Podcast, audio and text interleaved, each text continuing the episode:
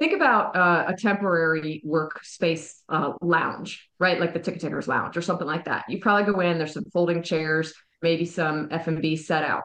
Why not design that particular area like a suite? And I'm not not saying that everyone has the budget to do so, but don't you think that those temporary workers, who one of the challenges is keeping, retaining those hourly workers, don't you think that psychologically they would feel better if they were taking their rest break in a luxury suite type area? Maybe put a Nintendo Switch in there, maybe put some really good food and beverage in there. If they understand that you're treating them as a premium client, don't you think that they will then treat your premium clients the way that they should be?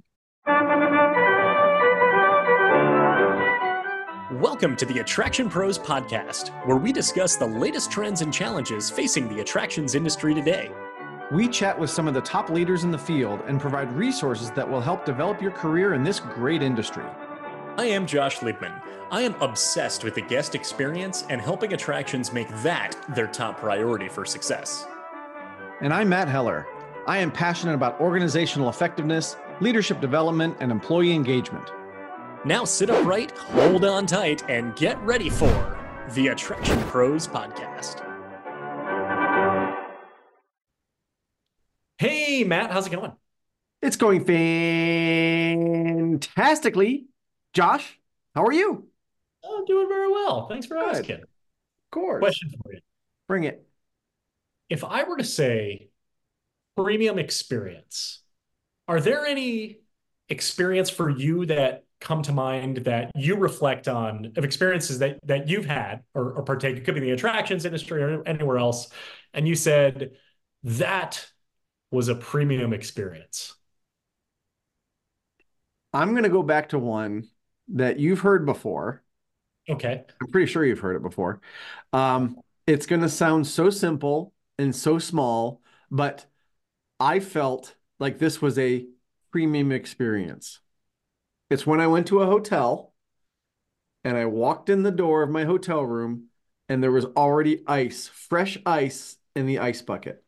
Because what that told me was that somebody was thinking about me and my experience. And there's probably other things I can think of, you know, that I've I've experienced in my life, but that was a premium experience that probably took very little effort. How's that? the cool thing about it's very good. The cool thing about that experience is that many people probably wouldn't think anything of it, but you, being Matt Heller, you made the connection of not only did they fill my ice bucket, but it means that someone was here recently, which meant that they knew that I was checking in downstairs and there was all this happening behind the scenes to now give me because because ice you know, it melts, right? It wasn't yes. like when housekeeping turned it over this morning. Like I'd be greeted by a, a pool of water right here, if, you know, if, if you walked in, if that was the case. But it's like, no, they knew that I was arriving and they did something that could only be done right upon arrival. So it's a it's a cool example. Now, some I did tell that story to someone, and they said, "Oh, you probably just went into somebody else's room,"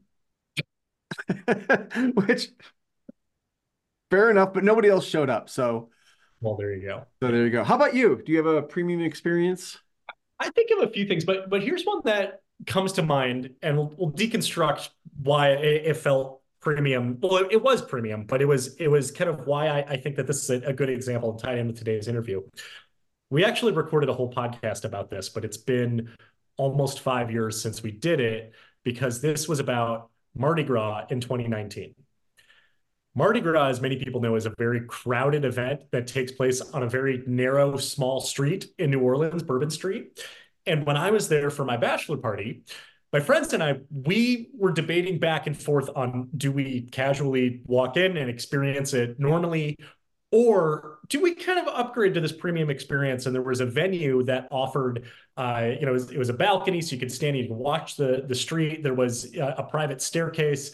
There was a, a full uh, a buffet all day long, and we're talking like not like a pizza buffet. We're talking like carving station, like buffet that was cycled yeah. out throughout the day, and most importantly, private restrooms, which is something that's very difficult to find at Mardi Gras. It was not cheap whatsoever to do that. And we were really going back and forth. And after we did it, we recognized that we really made the right decision because it was worth every single dollar that we spent on it. And the reason why is because most of us had never done that experience before. I've never, I've never gone to Mardi Gras before and probably weren't going to again. And I realized if this is going to be the one time I'm going to do it, I want to do it right. And so it cost a little bit more, but it created a, such an enhanced, substantially different experience than if we hadn't done it, that it made it worthwhile and it made it it, it, gave the value. And what's interesting, the reason why I bring it up is when we think about premium experiences, we often talk about uh, targeting those those high net worth individuals or maybe you know corporations who are coming you know for for a buyout or those who are really big spenders whereas the, a very large portion of people who are partaking in premium experiences are regular people maybe those who are who are actually value seekers when i say value i don't just mean like kind of like walmart like just value or like discounts or anything like that but something where they they recognize that if I pay more, it will be even more worth it. And I think that that's something uh, that applies directly to the attractions industry and very much applies to the sports industry, which is what our interview is about today. Well, and I think a couple of the couple of phrases that you said more than once in that explanation was, "Is it worth it?" right? It was worth every dollar uh, to get that that premium experience in in uh, at Mardi Gras. It was it was worth every penny to do whatever, right? And when you walk out of an experience like that, and you can say that it was worth it. Then you know you've had a premium experience. Then you know you've had a luxurious experience or something that you can look at and say, "Hey, this is something that's probably um, you know maybe beyond what I expected, but absolutely something that created a memory or created a, a feeling that you're like, I want to do this again. This this is this is kind of cool. Yeah. Yeah. And if I ever did do it again, I would never do it any other way. Like that is exactly what I would do. And I would recommend that other people do that as well. So it created that long lasting memory that that drives the kind of how I would recommend it in the future. Absolutely. So the guest that we have today is Amanda Verhoff. She is the president of the ALSD, the Association of Luxury Suite Directors. She is in the sports business.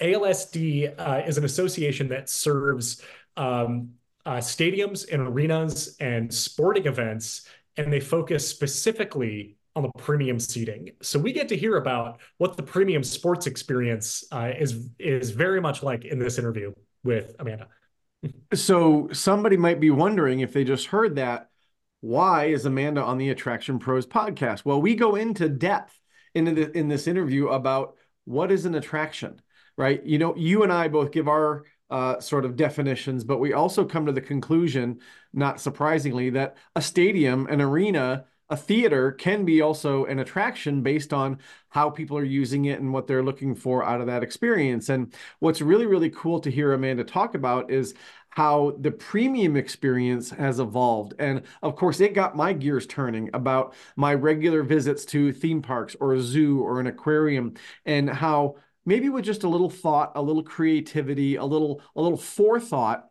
you could create a premium experience for people that yeah it may cost a little more and and maybe um, something that brings in more revenue which is a bonus but it's also something that truly enhances the experience and creates different memories for people that they wouldn't have had otherwise mm-hmm. and, and i think that that really should be everyone's homework from listening to this interview with amanda is taking a look at your attraction at your experience and looking at opportunities to create different, perhaps more enhanced ways of experiencing the same thing. It should be the same thing that that all guests get get the chance to experience by purchasing general admission, but opportunities to continually enhance that uh, because there's there's likely to be a buyer for it. And that was one of the other things we talked about is, is understanding the buyer and offering those personalized bespoke experiences to a wide range of demographics. And one of the other things Amanda talked about was everybody's got to sing the same song you know, when it comes to all the different people that are going to be interacting with your guests. And that could be people from various organizations, right, that are going to be interacting with them. They don't care. The, the, guest doesn't care. And we used to say this all the time at theme parks. The guest doesn't care, you know, if the food is outsourced. They don't care if the restroom crew is outsourced. They don't care, you know, that Dippin' Dots is a completely different company and they've got their own employees and their own uniform or whatever. They don't care.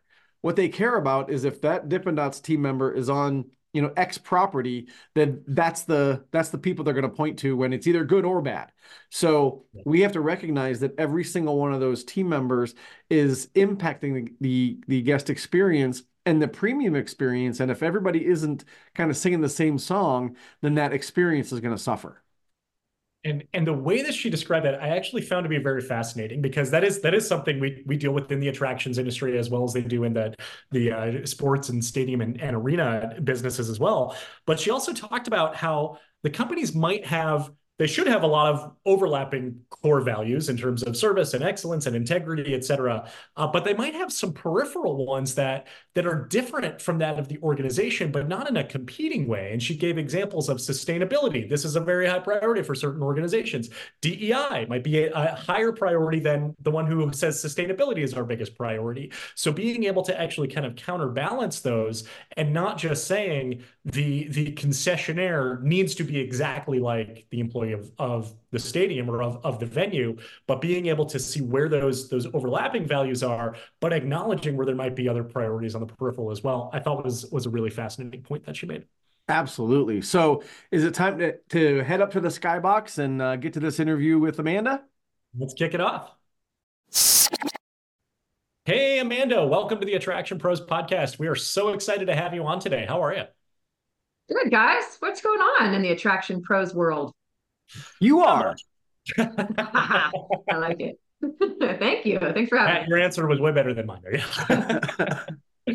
Amanda, as we uh, jump into this here, uh, tell us a little bit about yourself and uh, your career and your background.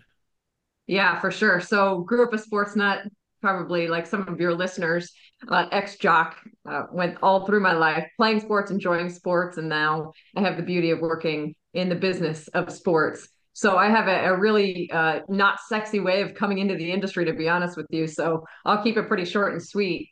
I majored in sport management at the University of Dayton, and then got the opportunity to stay on for my fifth year of soccer uh, with the coach saying, "Hey, stay, start your masters. We'll help you out." And I'm like, "Okay, sure." So fast forward, and I am a teacher's uh, assistant in a class on sport management, and we have a guest speaker come into the room and at the end of it, he says, I'm looking for interns.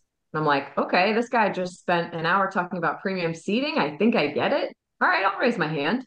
And this was Bill Dorsey, who was the founder of ALSD at the time, was, was that guest speaker. Raised my hand to be an intern uh, for his company. So started driving down to Cincinnati a couple days a week, doing data entry and things like that for the conference and that was 17 years ago. Uh, as I said, a really not exciting story, but I have sat in the same seat for those 17 years, just with my responsibilities growing, and of course, learning a whole lot more about what premium seating is, how it is an attraction. I, I think that's fair to say. Um, and yeah, I, I again, I get to talk about the business of sports day to day, and what I truly love is getting to interact with professionals like yourself that are perpetual learners and those that care about hospitality and customer service. Um, and so that kind of leads into to what I do now, which is working for the Association of Luxury Suite Directors, whose acronym has run its course. Uh, we are no longer the Association of Luxury Suite Directors. that was a 33 year old acronym that started just when luxury boxes, which at the time were called skyboxes, were starting. It was a budding industry, and couple sports venues had suites. And our, again, my same chairman, Bill Dorsey, was at the time distributing a lifestyle magazine into stadiums and arenas. And kind of the light bulb went off in these really high end skyboxes at the time. It's like, there's a marketplace for this, there's an industry here. And so in the early 90s, uh, there were a couple venues back in the day that had them, but the early 90s was really when premium seating as an industry took off and what was a 17 person association back at the beginning of the 90s is now a 1300 person association made up of tons of sports teams right? it's just about every professional sports team in this country as well as colleges racing venues entertainment venues basically any venue that has any type of premium seating leans into what ALSD does in the community that we have curated.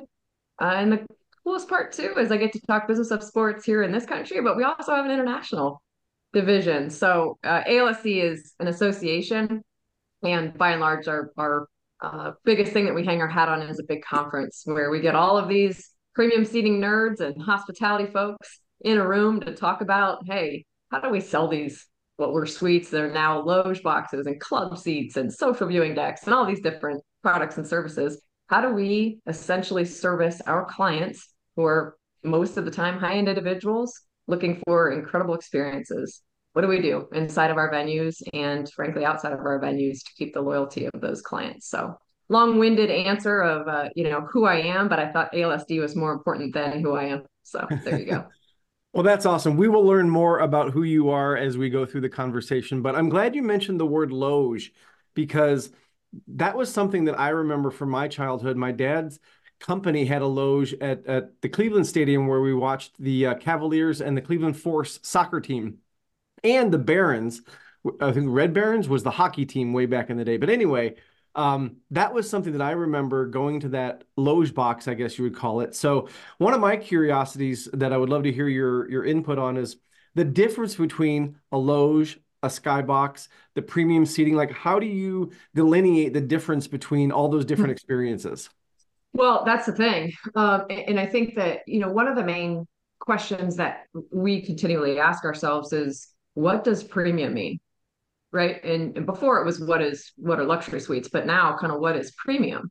Well, where that used to be skyboxes, where that used to be suites, and you know, one of the reasons, not not solely the reason, but one of the reasons why they were built is that was essentially contractually obligated income for the teams. These boxes were built, in companies were buying them for three years, five years, seven years, ten years as an entertainment tool, an incentive tool, you know, whatever you want to call it, a networking tool and so that income was, again, contractually obligated to, to that organization to be used to enhance the facility, the team, et cetera. Um, and so those were suites from back in the day. But fast forward, Matt, what you're saying is that there are a whole lot of other premium seating products. So the suites are still in existence, right? Those are basically 16 person, 20 person, 18 person, you know, 600, 800,000 square feet or more where you know you get a certain number of seats to view the game and then usually you have an entertainment area behind it. Those aren't going anywhere. But they are giving way to other opportunities because probably clients like you and me guys like we may not have well you guys might but i don't have 16 friends that you know, i'm going to invite to to a game uh you know 40 games a season so premium now is more bite size assets right so the loge is generally four person or six person usually still semi-private, if not completely private. Sometimes there's a table, countertop, whatever in front of you. You are again semi-exposed, but you can be in a private area. But again, there's these bite-sized premium areas. So the loge, you get the the the sounds, the sights, the smells of what a stadium seat is, but a little bit more private and closed off.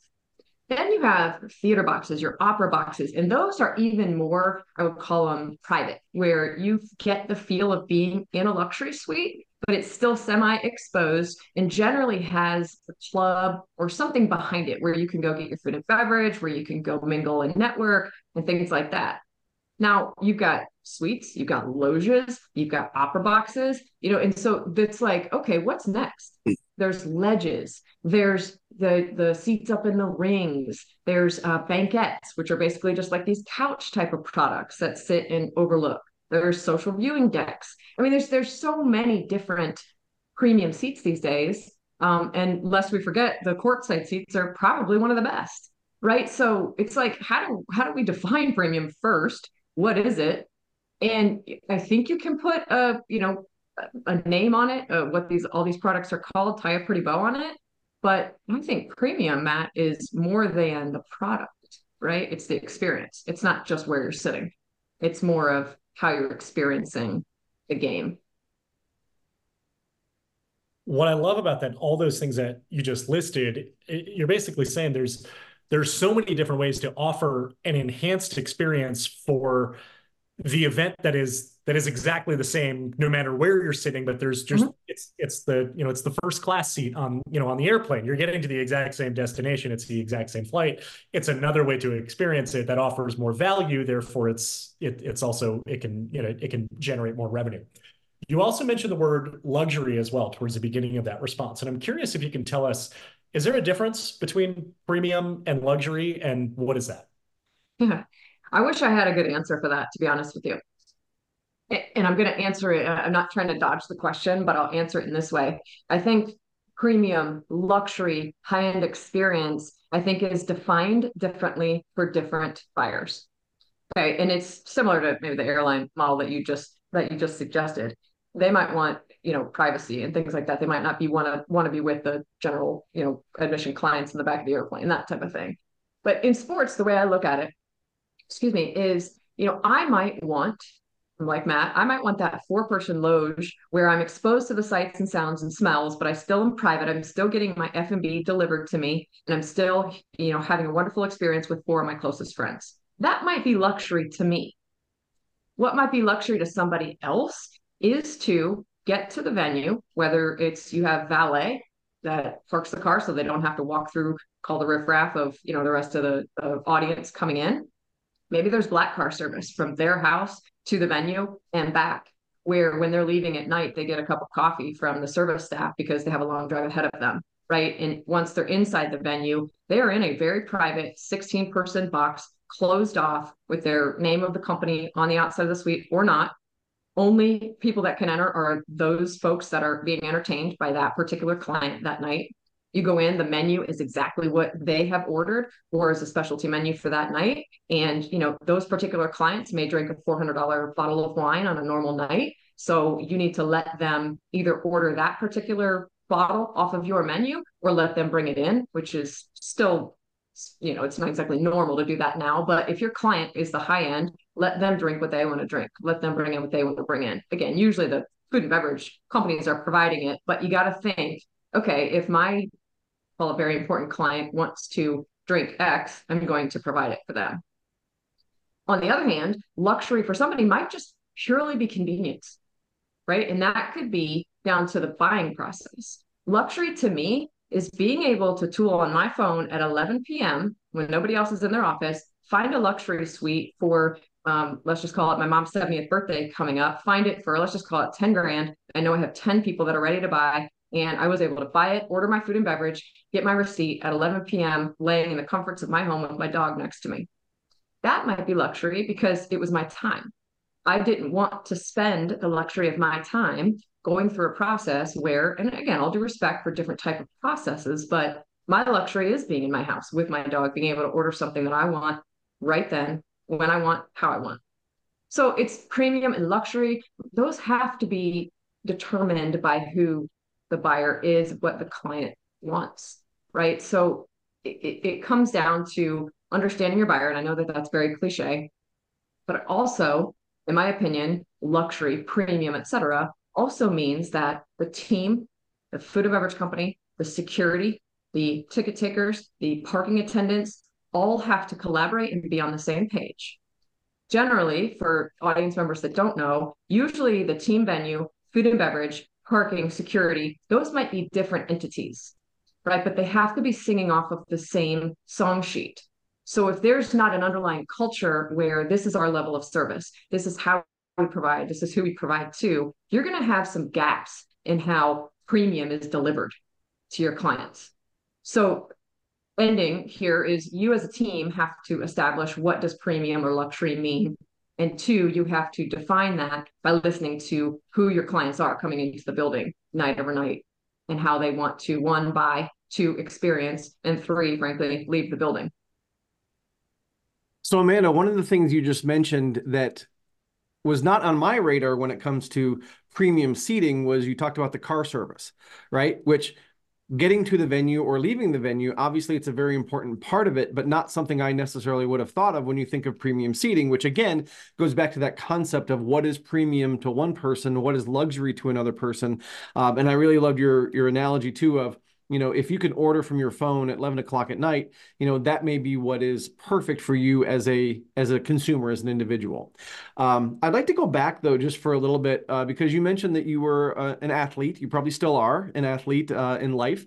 And i'm curious how that has helped. Has that has that um, you know informed some of the decisions that you you make as the you know as as someone who is now in premium seating knowing that you've been on the you've been on the court and now you're you're helping people figure out those ways to best view the court. I'm curious if that experience has has been impactful for you. I think a lot of people who work in our industry are innately competitive.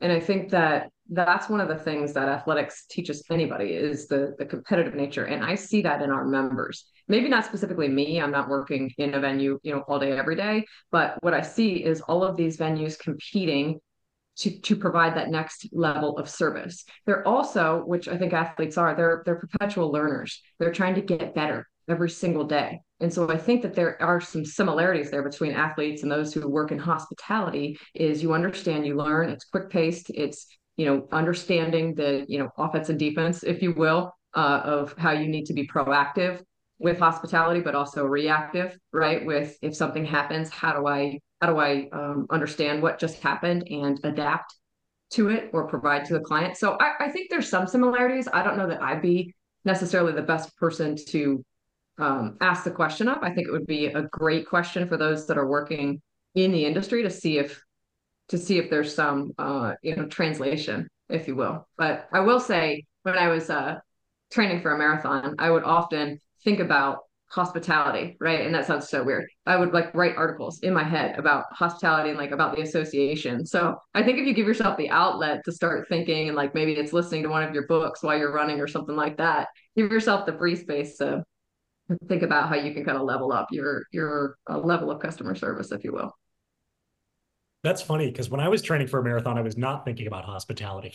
I was thinking about just powering through training. But that is, I'll keep that in mind for the next one. Well, you got to keep your mind off of it, off of the pain and everything else. So audiobook goes in, or you know, again, I wrote an article in my head when I, I forgot it all once I got back. But that's the kind of you know silly stuff I think about when I run. That's true. There were probably some podcasts that I listened to that probably. There you go keep keep my mind energized there. Yeah.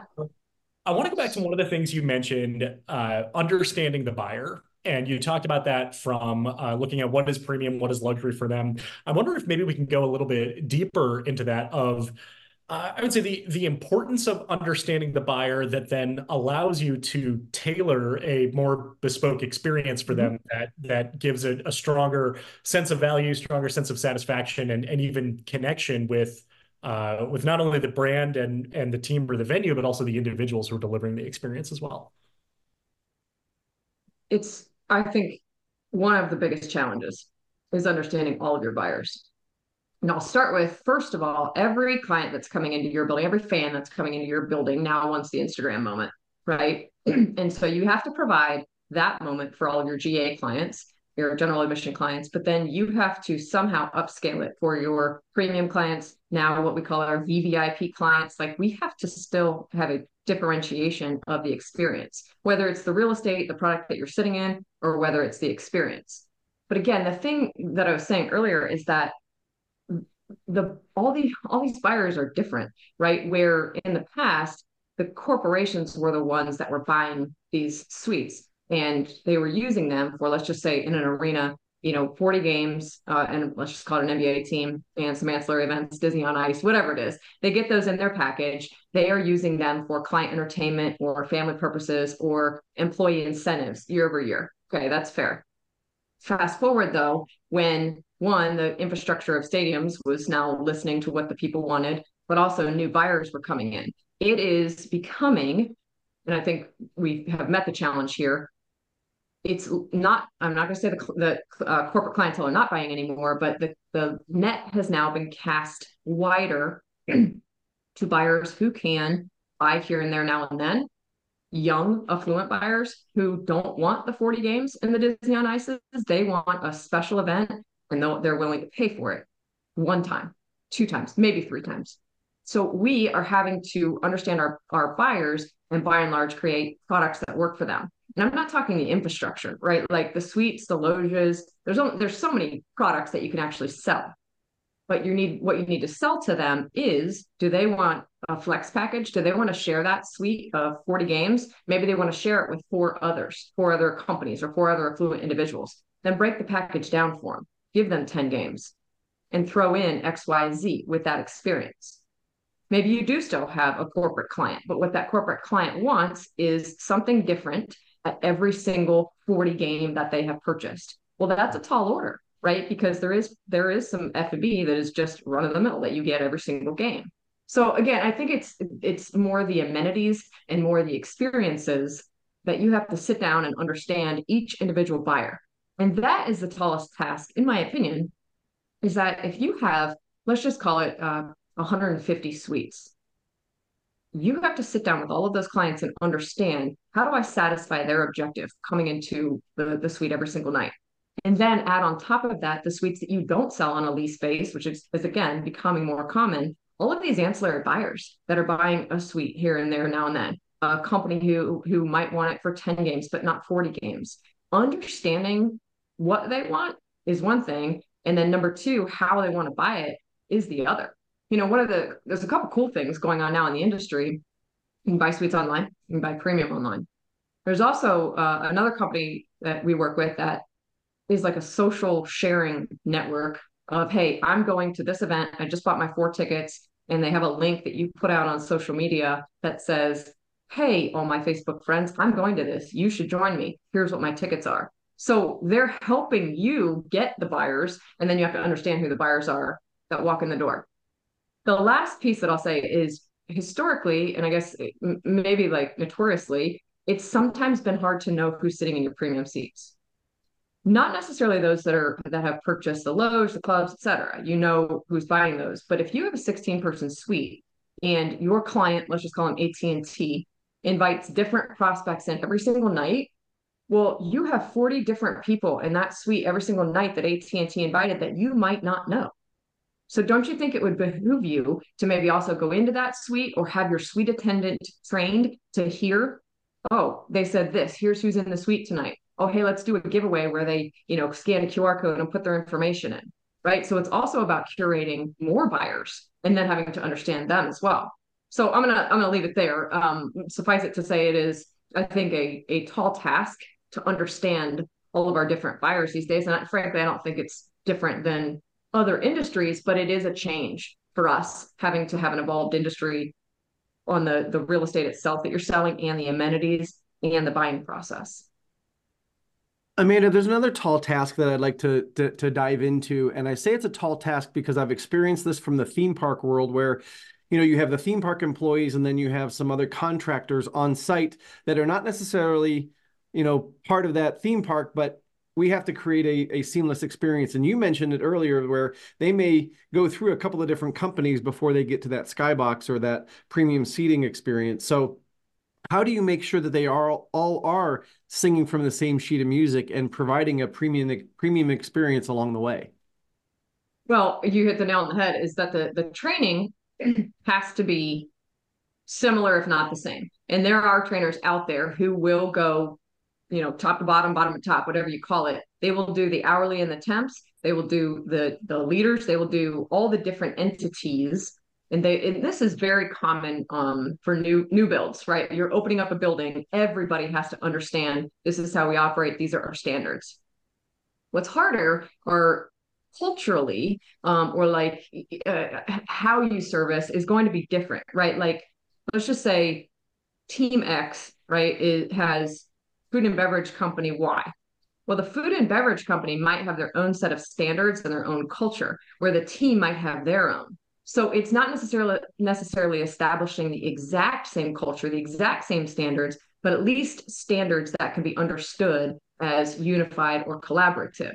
Because when you think about it, and you know this from the attractions world too, they're pointing the finger at the attraction, not the contractor, right? So if I get bad food and beverage at venue X, I'm like, oh man, that team's food was kind of sub whoa, whoa, whoa, it wasn't the team you know it's not necessarily the team it's the food and beverage provider so the team you know kind of has to encourage and take them in my opinion the team and venue need to take those other contractors and entities under their wing if you will and establish baseline standards and then build from there to where okay if this team and let's just call it delaware north the food and beverage company have standards that are are very similar, but one is very high on sustainability, and the other is very high on uh, DE and I. All right, let's come together and and figure out what our our top level uh, social cause that we're working towards is. Maybe it's both.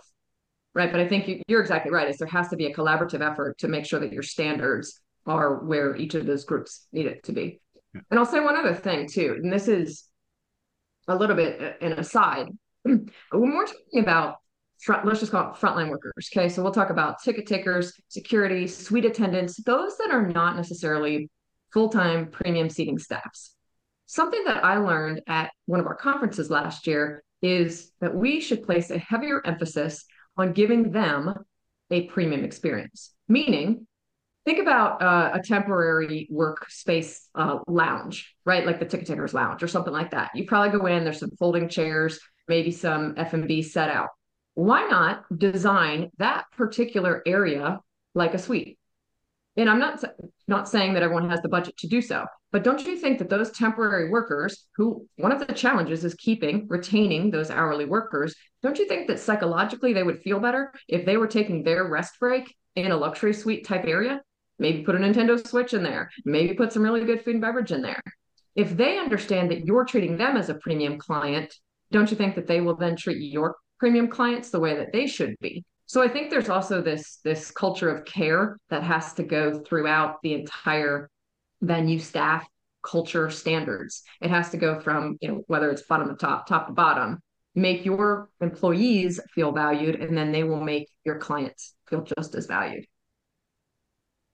Well said. And, and, and even if it's not at the same level of luxury or premium as the the suite for the client, knowing that it's elevated than kind of the break room that you described with the folding chairs and you know maybe there's the coffee maker that you know is just burnt coffee kind of all day mm-hmm. long something that's even just a little bit better than kind of what is sort of honestly accepted to be standard can yeah. significantly you know enhance the employee experience on that note, curious if you can actually talk a little bit about maybe some of the challenges that uh, that the industry is facing in terms of staffing, which I, have got to imagine is probably going to be very similar to what we've seen in the attraction space just in the last few years in terms of uh, just wage demand and growth and difficulty in finding and attracting top talent, uh, and what the industry is doing to to help get around those challenges.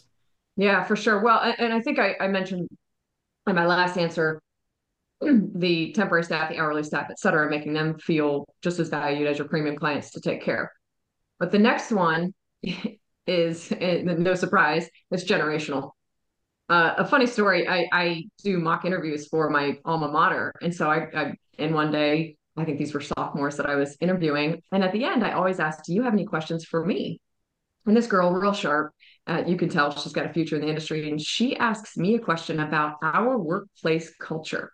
And I was like, dang, girl, good for you. And I, I didn't know how to answer it, you know, because like, think about that for a second, that we don't have a, you know, a, a standard and a culture and whatnot. But that a sophomore in college asking what our work, what our, what our work culture was. Well, that tells me that the generation coming in might something a little different than the generation that is currently leading. So I think one of the challenges is the blend of the workforce. Now, and I think one way that we can overcome that is, and again, this is very cliche, but meeting them where they're at, right? So something else that I learned through some of the conversations I've had are uh, incentives, right? So if you get a, a younger person who's coming in, their entry level, probably they're going to work there for a couple years. Maybe it's a stepping stone, maybe not. But you know this person is a rock star, and you think you want to hold on to them. So how do you incentivize that person, get that person to stay, retain them? Well, all due respect, it's not cutting off their tie if they meet their numbers. It's not giving them a jersey with a number on it that they can hang in their cubicle if they have met their sales goals. I think those are are largely in the past these cut and dry, um, you know, like r- rinse and repeat type of incentives. You might want this young person to enhance what they want to enhance in terms of their uh, personal and professional development. So this young person comes in, maybe they want you to help underwrite portion of their MBA education. They also might appreciate if you gave them in a 40 hour work week, four to five hours to actually work on that. Don't you think that incentive, number one, would help them, giving them what they want, giving them the, the schooling, but also don't you think on the other end that would help you? Getting an employee who is getting their MBA and might gain some business acumen, who then is probably going to have to deal with high end clients that own corporations on the back end right? So the incentive can be twofold. It can be for them it can be for you. Or, you know, perhaps you encourage, you have a, I don't want to call it like a work study type of thing, where you encourage your employees to take a week down at, I'm just going to use some brands here, a week down at Disney or Ritz or some company that has a robust training program. Give them that. That will help them. Again, it will help them, but it'll also help you. So give them things that are, again, enhancing what they want, but also aren't going to be just that general incentive. It might not be money for the younger generation coming in. It might also be an incredible culture where sustainability, climate change, DE&I, social uh, issues are, you know, sensory issues. Like some of that stuff is it's not only important but it's critical to to these people's lives now and you know saving our planet is no longer you know a, a, an option for how we do our business and i think the younger generation is learning that. So that's one of one of the challenges is how you lead that younger demographic. And i think that you know for better or worse they're on their phones all the time but they're actually learning a lot. You know we think they're scrolling on instagram all day long. Well they're not all right? Some of them are, are really in tune to the social uh, you know and all these psychological things that could help them. So just something to think about and just one of the the challenges of the industry and how we're getting over it well, and what I take from that really is about personalization. And really, it's no different than getting to know your buyer, right? Getting to know your team member. So if that team member does like the jersey, great. But if they don't, if they want their MBA underwritten or the, if there's something else that we haven't even thought of, why aren't we giving them a premium luxury experience as a team member? Just like you mentioned with the break room for the for the frontline team members and so on. So this this goes into a lot of what Josh and I talk about how these things are so very similar, you know, in terms of the the guest experience and the employee experience. Um, but I want to see if we can we can pull back just for a second because you said something earlier that we know we had in our in our starter questions, and you said that these these venues are an attraction. So I want you to talk to us a little bit more about how you feel like a a sports stadium could qualify as an attraction?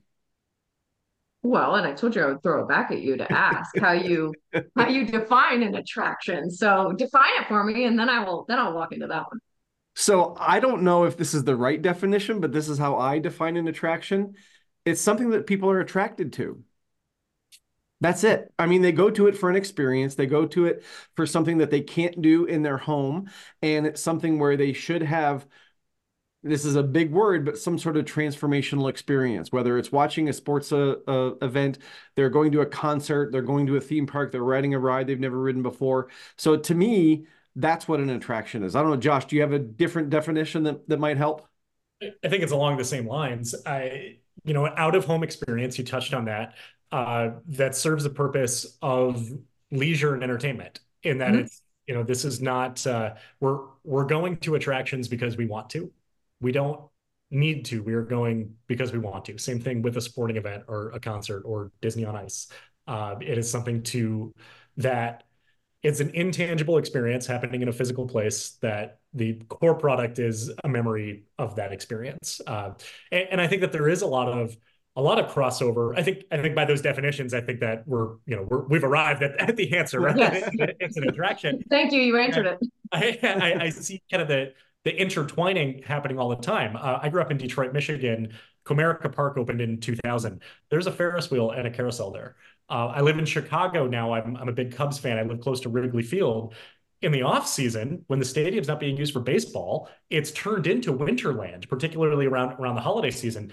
There's a Ferris wheel and a carousel and a train. And my son rode his first amusement ride by himself in center field at Wrigley.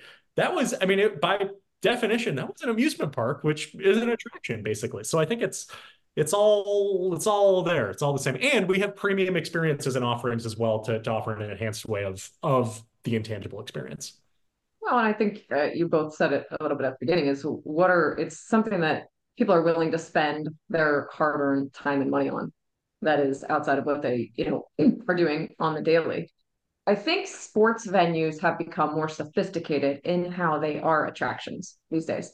Before, they were built purely for sport, right? The ballpark was built as a ballpark. And then on its dormant days, it was dormant. People didn't come into the venue those days. It is now, as you said, Josh, becoming they're becoming more sophisticated in how they use it on what we call non-game day events, uh, excuse me, non-game days or on dark days they there is no reason why, and again, this is opinion based, but there is no reason why a billion dollar venue should be sitting dormant when there's no team on the field. First of all, for many people going into a sporting venue these days, the game's the backdrop anyway. The game isn't always the key thing. Yes, I understand that a lot of the sales, a lot of the tickets are bought based on wins, losses, your uh, affiliation to the team. It's tribal. But a lot of times you're going to the game and you're sitting and experiencing the food and beverage. You're doing the zip line uh, down in Atlanta. You're going and doing the kids zone because your kid can't sit in a seat for that long. So they have had to become attractions more than they were in the past. And I think they are doing that uh, to a premium level too. And there are different experiences. I'll, I'll go with uh, Green Bay, for instance. They are they have a tall task because they're in the winter. You may not want to go outside in Green Bay but guess what? They built uh, sledding hill. They built outdoor activities that are built purely for Green Bay weather in the wintertime. So they have made their venues into attractions. So I think our sports venues attractions, yes, are they more attractions now than they were yesterday? A hundred percent. There is too much to do in these venues. And when you think about it, if I'm a company buying a, a suite and I use it for those 40 games, and I'm like, this is a really cool small setup for a corporate meeting. Hey, light bulb. Can I host my meeting at Wrigley Field? I sure can. Call up. You might even get that included in your contract. You might have to order the food and beverage on top, right? But how cool to invite, whether it's your company or your prospects, hey, our meeting's at Wrigley Field today. Wow, you know, it's we're in the hero business. You know, in attractions, certainly they have the amusement side and all of that. We've got the heroes, you know, like people grow up and and again, for for better or worse, like we still are paying a lot of money to see grown men throw a ball, whatever, for better or worse. But that's the truth. We still are wearing autographed jerseys and, you know, getting to, to be courtside next to our favorite players. So I, I think I may have even said it in 2008 and nine when, you know, sports was a luxury at the time to have those, but they were almost recession proof because people wanted an outlet. They had to do something that gave them the joy that amusements and attractions do. And I don't think that that sports is going anywhere. I do think we have to again adapt what our attraction as in sports venue looks like day to day and seasonally as well. I think that ties really nicely too with the topic of understanding the buyer is knowing there's always going to be those traditionalists who I, I see people at Wrigley Field all the yep. time. They've got their scorecard and their pencil, and they are sitting in their seat from first pitch till the end of the game, and they are watching the game and they leave. Right? They don't, they don't care about anything else going on around it. Uh, but being able to to see the demographic and talk about generational, there's the employee side, there's also the guest side. You talk about having that Instagram worthy moment. Focusing it as as an attraction allows for for more of an experience as well as enhanced revenue opportunities as well. Well, the enhanced revenue is huge. Uh, again, you're you're building these billion dollar venues, and there's got to be there's got to be other ways to you know for that. I'll yeah. just call a spade a spade there. Especially yeah. I think too. Go ahead. Eight, I was gonna say, especially football. It's like eight, nine days a year, and maybe some concerts throughout the summer. But if yeah, but if you could give them the experience to kick a field goal on the field, or you know, now they're selling tours of these buildings. Well, who wouldn't want to go and take a tour of uh, you know Cowboy Stadium, AT and T, right? Like that's some somewhere that maybe people won't necessarily get to sit in those premium seats or go see the Hall of Fame areas. But heck, I can buy a twenty dollar, forty dollar tour pass and go see all of that on uh, on a day off there might not be a, a game on the field, but that's what I'm going for. Uh, and I think too, like, and I'll go back to the attractions just a little bit more. If you've been to a WNBA game, if you've seen women's college basketball these days, like those are spectacles now. And there is so much excitement, but they have also put time and effort into curating the experience for that demographic that's going to come see whether it's the WNBA or women's college basketball or whatever, there are certain things that they're doing to attract that audience. On the flip side, so is the NFL. You don't think that they're making a killing off of showing Taylor Swift in a suite every single time? So like it's it's almost as if we're on this convergence time where entertainment and sport is now becoming one. And I think it's it's a really cool time to be an athlete. The other piece of that is the brands can be can be um I say present outside of the venue too. Think about Caitlin Clark from you know Iowa right now. Like you see her on Instagram every single day shooting threes. I want to go to a game. So teams are also using the ancillary branding and the organic and NIL branding to enhance what they do as well. So it's it's figuring out how to get your brand out there more than just during the season. Of course, you have your traditionalists, like you said, but then it's getting people interested on what might be non-traditional type of uh, events and things like that too. So Amanda, you mentioned that, you know, back in the day, the sports stadiums were built for sports first, right? The game first, and then kind of everything else was was ancillary to that.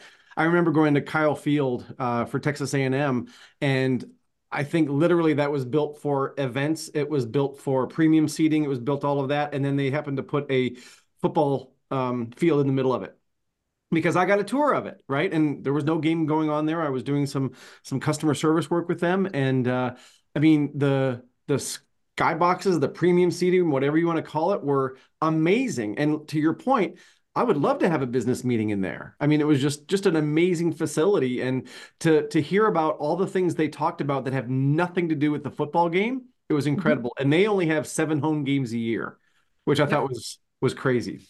Um, but I do want to um, ask you something about your experiences. Um, you know, Josh and I talk about our kind of busman's holidays all the time when we go to, to theme parks and things. I'm curious, what's one of or some of the best premium experiences that you've had, maybe on your own or with your family or with your friends?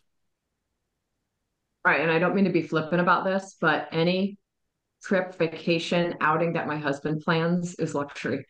And here's why I don't do anything. We pick the destination, and six months later, I'm there experiencing that destination. My husband, God love him, he is eh, like a researcher, right? So he'll pick the destination, and a week after we pick it, he will know the 10 best restaurants, exactly where we're going for our excursions, where the parking is, where we're staying, all, all of these things. So we have had some of the most incredible experiences ever because somebody planned it bespoke for me, right? And for our family. He has done Disney, right? He knew uh, how to get the bands. He was up at 5 a.m. setting us up for the uh, what is it, the the fast pass. He was up at the right time on the right rides, getting us the fast pass, and knew exactly right after that ride when we would need to be at the Toy Story restaurant to get the best hash browns at the particular time, right? Like that's luxury to me. feel useless when I'm on these trips because I'm just kind of following. You know, I got my backpack on. I'm just kind of following him around. You know, we did New York uh, last year for Christmas with my family and my sister's family and my parents and all that, and it was a bit of a hey, let's march here and hold on. I need to sit down for a second. But he had it planned almost to the hour of when we'd be at Rockefeller and then when we'd be at dinner and when we'd be at the Broadway show and the bodega that we need to stop and go for, you know, for snacks afterwards culminated in Paris last year. We took a trip for work. I was lucky enough to go overseas uh, to Manchester. He came with, and then we went down to Paris after that. He found, I read it in a magazine the other day, the oldest chocolate shop in Paris. He found it and took us on a walking route to find that. So, this is a very long winded way of saying if you can get somebody to plan what you envision to be the most incredible time ever, let them do it and then deliver it to you, that is luxury right? And I think that our sports teams can do that. They just have to be thoughtful about how they do it. And so I think what, in this, you didn't ask this question, but I think one of the things that is really critical for people getting into premium who want to deliver a great premium experience is you have to understand it yourself. A lot of us in the industry, we're not necessarily born with that silver spoon in our mouth. We didn't know innately what what luxury was at the beginning. And so we somehow had to figure it out, right? How do we do that? There could be some really simple ways to get you there. Start at an upscale coffee shop. Why? The speed of service, the clients wanting what they want exactly right, their order exactly right at the time they want it, and they don't have a minute to spare. Figure that out. Do it with a drive through. Work at a hotel. You're going to hear all kinds of stories in a hotel of what they want, what they don't want. Why was my iron under the sink when it should have been in the closet. You know, there's things that you pick up, lingo that you pick up, client um, uh, preferences that you pick up. And you start to have, when I'll, I'll steal someone else's line, uh, it's anticipatory service. You start to have that after working in an upscale coffee shop, a hotel, a bar. The beauty about working in a bar, you learn how to converse, right? As an introvert, I wish I had done one of those, whether it's a coffee shop or a bar or learning how to cocktail early. Because if I'm going to deliver that experience, well, I got to figure out what they want by talking to them. But I got to get myself into the into the, the the rhythm of understanding. All right, read the cue. That person's reading a book. They don't want to talk to me and tell me what they want right now. Okay, they put it down. They're headed over here. Okay, now's my chance. Right. So it's just picking up all these cues to figure out how to deliver an experience premium, luxury, whatever it is. So sorry, it was a twofold answer to a one part question you asked. No, that's that's fantastic. Uh, this has been uh, just so insightful, and I feel like we've blinked and we're getting close to the end of the interview here. But uh, Amanda, if people want to uh, learn more about ALSD, or if they want to get a hold of you directly, where would you send them? Yeah, for sure. So uh, LinkedIn for sure. Amanda Verhoff is the last name, and my email, which is really hard to remember, Amanda at alsd.com. Again, it is that acronym, um, alsd.com, Amanda at alsd.com. So there it is. Always go to our website too. Um, but I just I consider doing this part of my job so fun. And so if anybody wants to to talk shop about how to be a perpetual learner of delivering best hospitality, I would love to talk to you. Excellent. Well, thank you so much, Amanda, for your time today. It's been wonderful. And for everybody out there who's watching and listening, just remember we are all attraction pros. Thanks for listening to the Attraction Pros podcast. Make sure to subscribe so you can tune in when new episodes release. And even better, please leave us a review on iTunes. For more information, visit attractionpros.com.